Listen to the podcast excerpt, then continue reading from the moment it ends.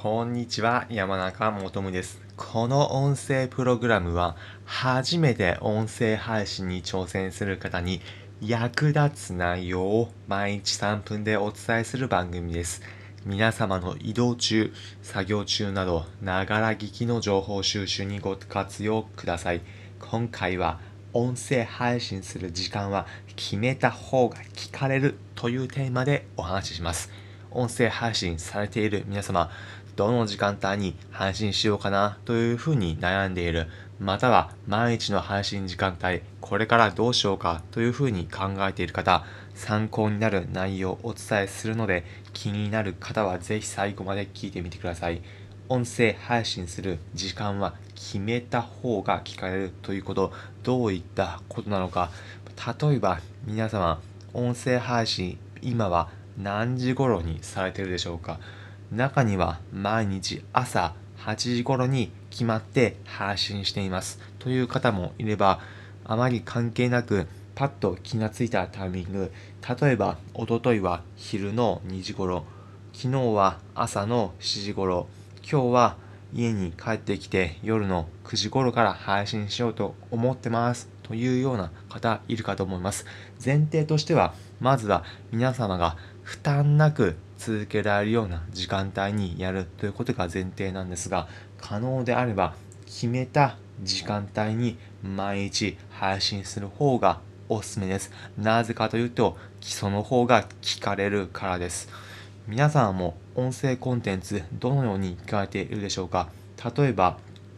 自分が毎週聞いている特定の番組があるとします。まあ、例えば自分が好きな芸能人の有名人の方が配信されている番組、毎週火曜日の夜の8時から〇〇という番組やってます。というように決まった時間に配信されているのが普通だと思います。毎週この曜日のこの時間という風な形です。なぜかというと、それが決まっていれば、リスナーの方も今日は火曜日だからこの時間これ聞こうという風に定期的に聞く習慣ができるからです。他にも音声配信、 Voicy などでも人気の配信者の方、大抵見ればわかるんですが、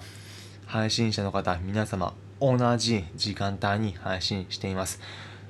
ん？でも自分が知ってる人、最近新しく音声配信し始めたけど、配信時間適当だぞというふうに思う方もいるかもしれません。それはまだその配信者の方が新しく始めて、どの時間帯だったら一番聞かれるのかというのを探っているからです。そういった方の場合、大抵最初の30コンテンツぐらいはいろいろな配信時間試していき、その中で、お、この時間が一番聞かれるんだということで、または自分がこの時間帯だと配信しやすいんだということで、配信の時間帯決めていくのが普通です。まあ、なので30コンテンツぐらい最初はいろいろ配信時間試していき、その中でこの時間だという時間で配信時間決められている方、大抵どの音声コンテンツのプラットフォームでも人気の方やられているやり方です。なので、なぜかというと、聞く方が習慣的に聞くようになるからです。なので、皆さんも音声配信するとき、タイミングどうしようかなという方、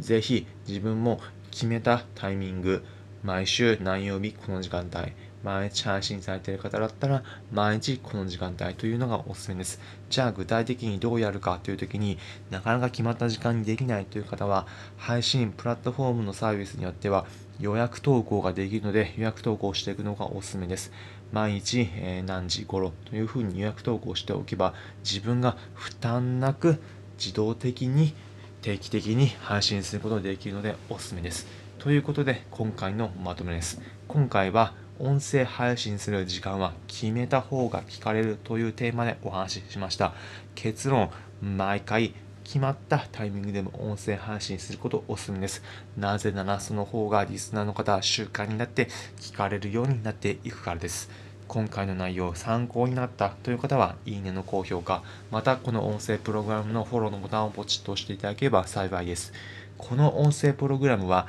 初めて音声配信に挑戦する方に役立つ内容を毎日3分でお伝えする番組です。皆様の移動中、作業中など、ながら聞きの情報収集にご活用ください。コメントもお待ちしております。今回の放送を聞いて、自分も試しに朝の9時頃に毎日配信してみることにしましたというようなコメントをお気軽にいただければ幸いです。それでは今回お聴きいただきありがとうございました。お相手は山中もとむでした。皆様良い一日お過ごしください。また次回お会いしましょう。それじゃあ。